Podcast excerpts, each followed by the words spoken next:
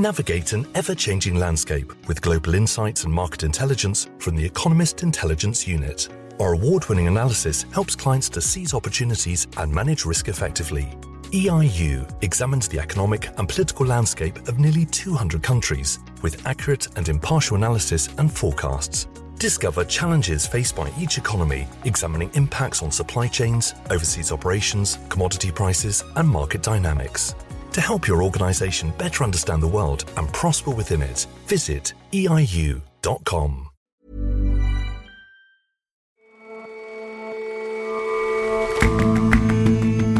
Hello and welcome to The Intelligence on Economist Radio. I'm your host, Jason Palmer. Every weekday, we provide a fresh perspective on the events shaping your world. The oil rich states of the Gulf are slowly starting to diversify their economies, in part using sovereign wealth funds. These state owned investment vehicles usually put their country's cash in safe, stable assets. But in the Gulf, the funds appear to be a bit more adventurous and a bit less transparent. And Hart Island in New York City has become the final resting place for hundreds of thousands of the city's unclaimed dead. It's run by the prison service, so visiting is as hard as getting into Rikers Island, the nearby penitentiary whose inmates bury the forgotten for a dollar an hour.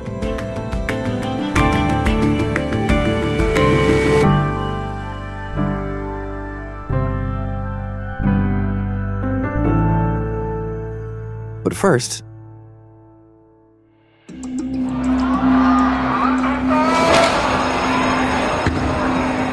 Protesters have stormed and vandalized the legislative building in Hong Kong in a day of demonstrations that has further shaken the city.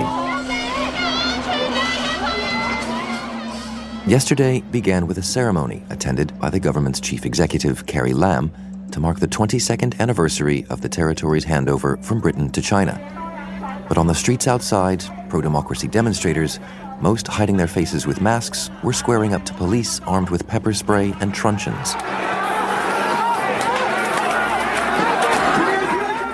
By the early evening, the protesters had smashed their way through the glass doors of the Legislative Council, or LegCo, and into the chamber used by Hong Kong's 70 lawmakers, including Democrats and pro Beijing members.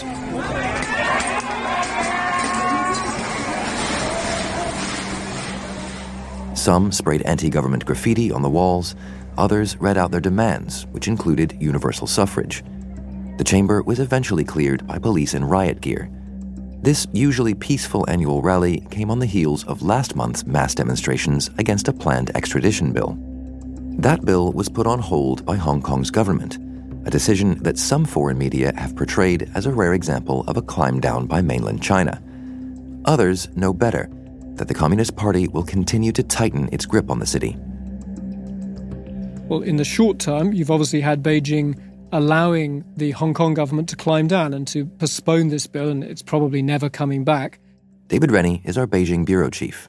And, uh, you know, that was read by some outsiders as a massive retreat or a surrender by Beijing. I think it is likely that it was probably a tactical retreat. We've seen this before. This is not the very first time that an unpopular law produced huge protests. We saw this in 2003. We saw it again uh, in 2012.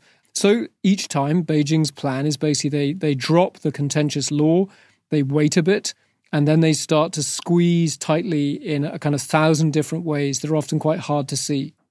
And what about from the perspective of the protesters who, who might think that they, well, they have a great deal of momentum at this stage?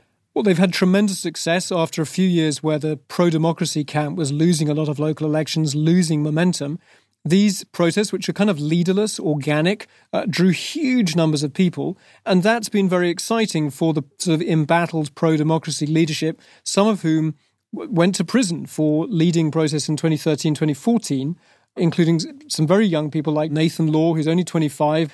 And uh, I spoke to him about this interesting question that when you watch these protests, people are saying how angry they are with the Hong Kong government for not protecting them from the mainland, but very few people actually denouncing the mainland government. Well, um, from now on, all our demands are directed to the Hong Kong government, but um, we all know that the Hong Kong government is like a proxy or puppet government. That they receive orders from Beijing, and so um, even though we are not directly saying that our demands are targeting the Beijing government, but in fact, if the Hong Kong government wants to make a concession, they have to be, they have to get a permission from Beijing. But the public sentiment or the anger is still there, so the the, the, the protest will continue primarily when, when protesters like Mr. Law talk about, uh, you know, against, against the, the Hong Kong leadership, it's really against Carrie Lam, the, the chief executive. What about the rest of the political establishment in Hong Kong? What do, what do they make of this? So basically, Hong Kong is run by a sort of strange alliance of very rich tycoons who see an interest in sucking up to the Chinese government and politicians who dominate the local legislature who sort of are either pro Beijing or pro establishment. And one of the sort of uh, most prominent figures is a woman called Regina Ip. She used to be the law and order kind of chief for Hong Kong.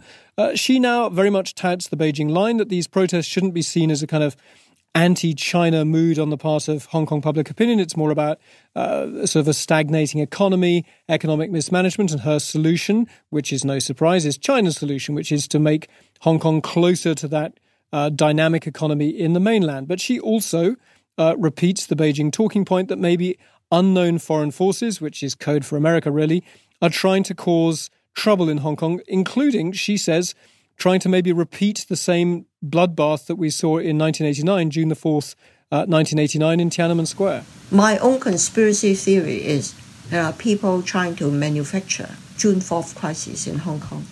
Who, who would be doing that? All the people who want to subvert China. Well, who, who are they? I would not want to point fingers. People you know. in Hong Kong or people outside? I Hong Kong? would not want to point fingers. So this seems like uh, irresistible forces and immovable objects. I mean, how do you see this playing out? Are, are, are these protesters going to succeed in changing the, the calculus here?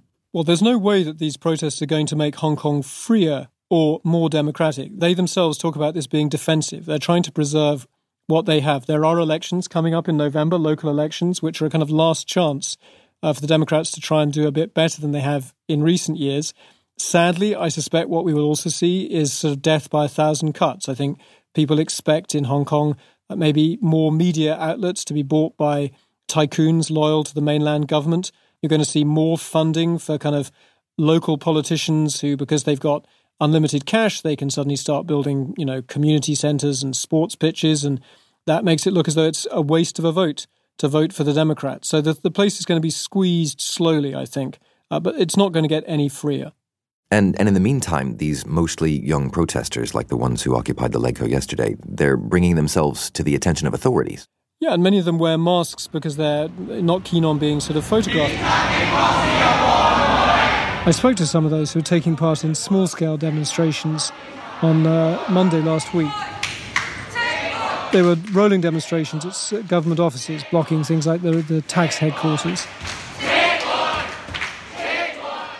Maybe because I'm now the parent of teenagers, I found myself kind of coming over all paternal when I met some of these protesters and saying, you know, do you actually think you're in danger? Are your parents uh, worried that you're here? Do they tell you to not Of come? Of course they do. Of course they do. Actually, they are quite worried about us. Mm-hmm. Worried about me. Yeah, But they understand. They understand the, the reason why we are here. right. But in Hong Kong, it's quite quite Right. sad because most of the people they think we are making the society worst. What does he mean there? That, that there are people in Hong Kong who think these demonstrations are making matters worse. What does he mean by that? It means that uh, for a lot of Hong Kongers, there's a bargain on offer from Beijing, which is as good as they're going to get, and that is uh, shut up about politics, do what you're told, and we'll help you get prosperous or stay prosperous. And, you know, rioting and protesting against the central government puts that bargain in danger. David, thanks very much for joining us. Thank you.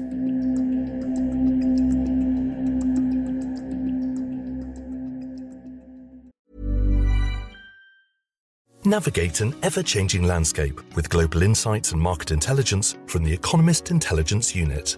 Our award winning analysis helps clients to seize opportunities and manage risk effectively. EIU examines the economic and political landscape of nearly 200 countries with accurate and impartial analysis and forecasts. Discover challenges faced by each economy, examining impacts on supply chains, overseas operations, commodity prices, and market dynamics. To help your organization better understand the world and prosper within it, visit eiu.com.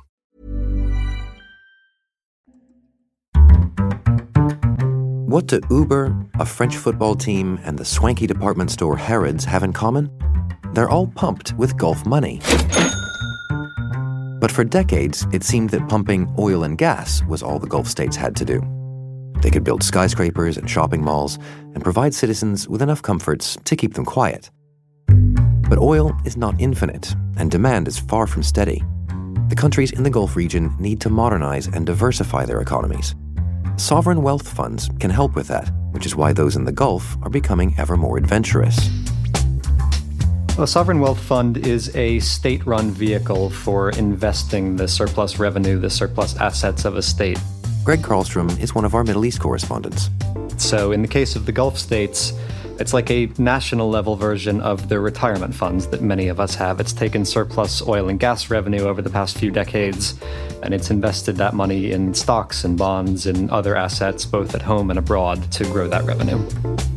Taken together, the world's sovereign wealth funds control $8 trillion in assets, and more than a quarter of that is held by just four countries Kuwait, Qatar, Saudi Arabia, and the United Arab Emirates.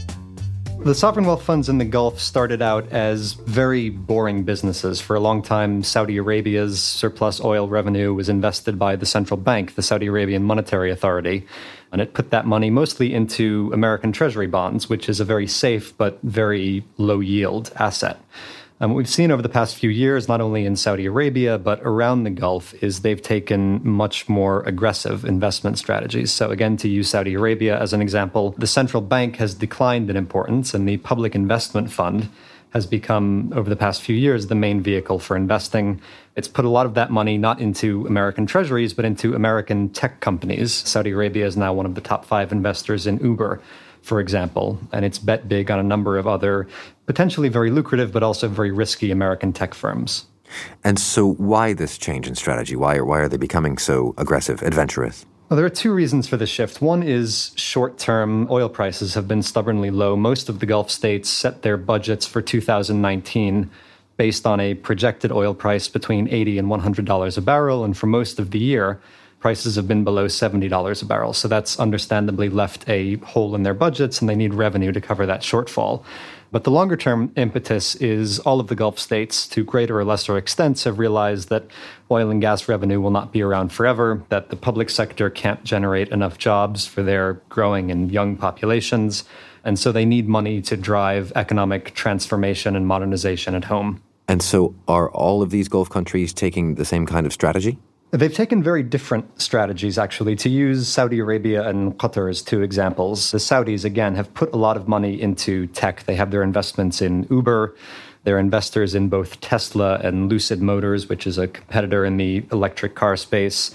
They have a $45 billion tie up with SoftBank, a Japanese conglomerate that's investing in tech companies around the world. All of these could be quite lucrative if the firms they're investing in find a way to turn a profit. But of course, one of the hallmarks of many of the tech IPOs in recent years is that these companies are not yet profitable and don't yet have a path to profitability. So these are also quite risky investments for Saudi Arabia. Qatar, as a counterpoint, doesn't have a short term need to earn returns from its sovereign wealth fund. It has only about 300,000 citizens. It has the third largest proven gas reserves in the world. It has really more money than it knows what to do with. So it uses its sovereign wealth almost as an adjunct to diplomacy. You look at its early investments, and they were vanity projects almost. Qatar owns a lot of real estate in London, including the Harrods department store. They own, through a subsidiary of the Sovereign Wealth Fund, the football club in Paris. But you look at what they've done over the past couple of years, and they've invested billions of dollars in Rosneft, the Russian energy giant. Of course, Russia has become an increasingly big player in the Middle East after its intervention in Syria a few years ago. There's talk of big investments in Turkey, haven't yet materialized, but there's talk of big investment there. Turkey is an important security partner for the Qataris. It has a garrison of a few hundred troops deployed in Doha. And so Qatar, particularly since the blockade two years ago, since its Gulf neighbors imposed an embargo on it, it started using its sovereign wealth as a way of cementing geopolitical alliances. And that kind of politically minded use of these funds is not how the rest of the world's sovereign wealth funds work. It's certainly not how the world's largest sovereign wealth fund would work.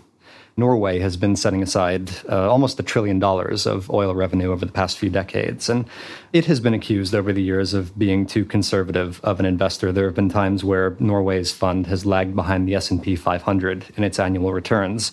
But the reason for that caution is because Parliament dictates how that fund can invest. It controls how much risk it can take on. It sets ethical standards for investments. And so we've seen over the past couple of years, Norway's fund has begun moving away from, say, oil and gas stocks and putting money into renewable energy. And that took years of public debate in Parliament before that sort of a shift was approved.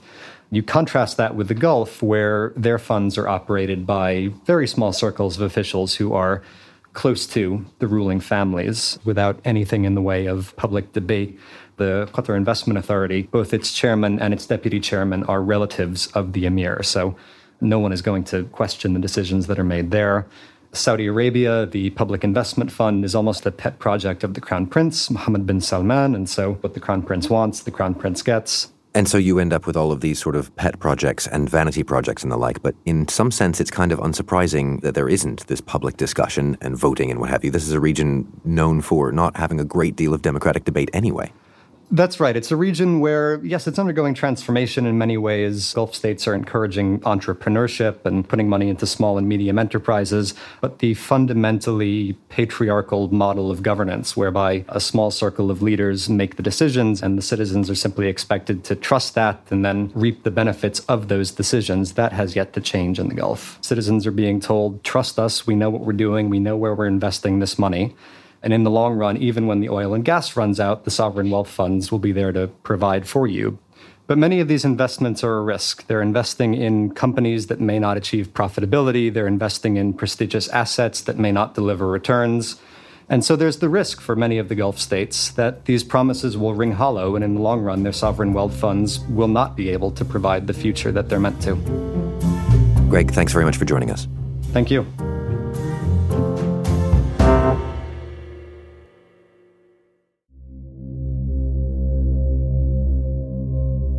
In New York City, just east of the Bronx, is Hart Island. It's been home to all kinds of things that the city might need, but doesn't want to see a Civil War prison camp, a psychiatric asylum, a drug rehab. But now it's just where New York City buries the poor or unclaimed. You, you have a sense of a, of a part of New York that just hasn't been developed. Melinda Hunt works with families who have relatives buried on the island. When I first went there, I was expecting it to be a very dark place. And when I got there, it didn't feel that way to me.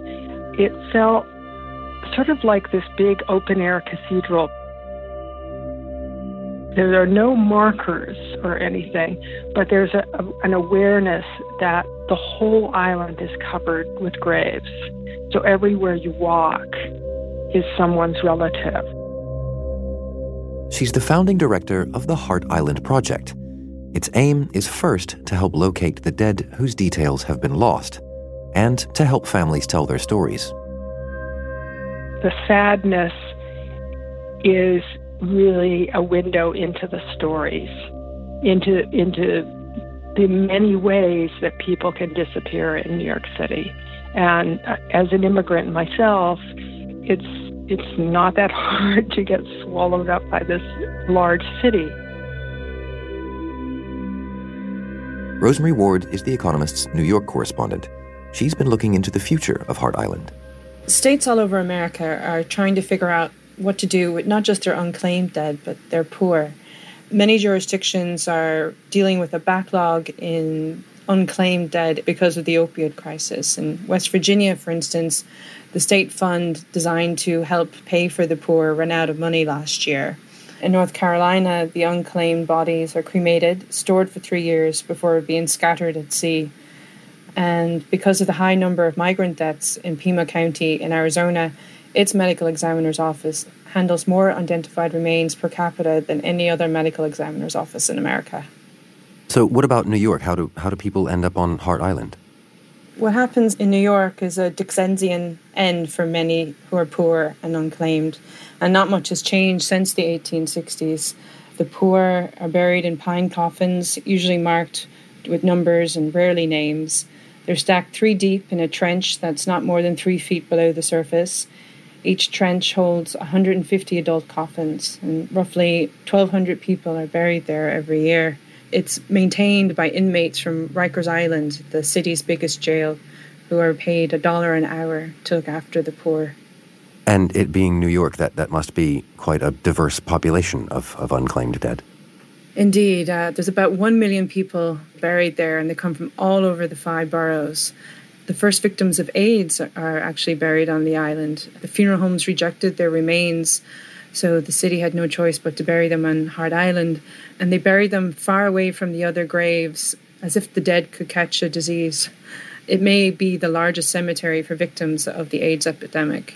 And and for that reason and others, you, you can imagine that people would that it might end up as a, a site of pilgrimage. I mean, what, what's it like to be there? Um, well, it's actually very hard to get on the island. Even families who have people buried on the island have to endure a very arduous process to visit. They have to sign up well in advance, and they have to adhere to rigid security rules similar to those for jail visitors because the island is maintained by inmates from Rikers, the city's biggest jail. So it's not a pleasant process if you can get onto the island at all. And so, what's the, the future looking like for the island? Well, right now, the City Council Speaker, Corey Johnson, is backing a package of bills that would transfer operations to the Parks Department. That would make it much easier to visit. The Parks Department already maintains some other historical cemeteries, so they have the experience to maintain a cemetery. Rikers Island supposedly may be closing, so there wouldn't be the access to the prison labor. And also, according to the Department of Corrections, the cemetery is filling up. There's only room for about eight or ten more years. Then that raises another question where will the poor be buried in New York? Rosemary, thanks very much for joining us. Thank you for having me.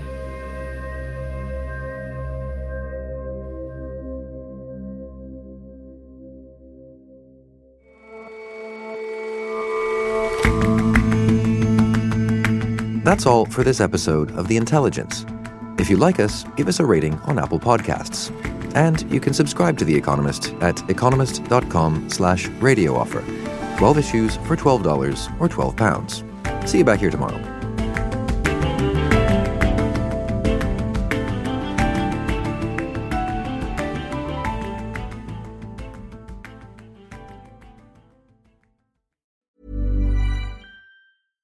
Navigate an ever changing landscape with global insights and market intelligence from the Economist Intelligence Unit. Our award winning analysis helps clients to seize opportunities and manage risk effectively.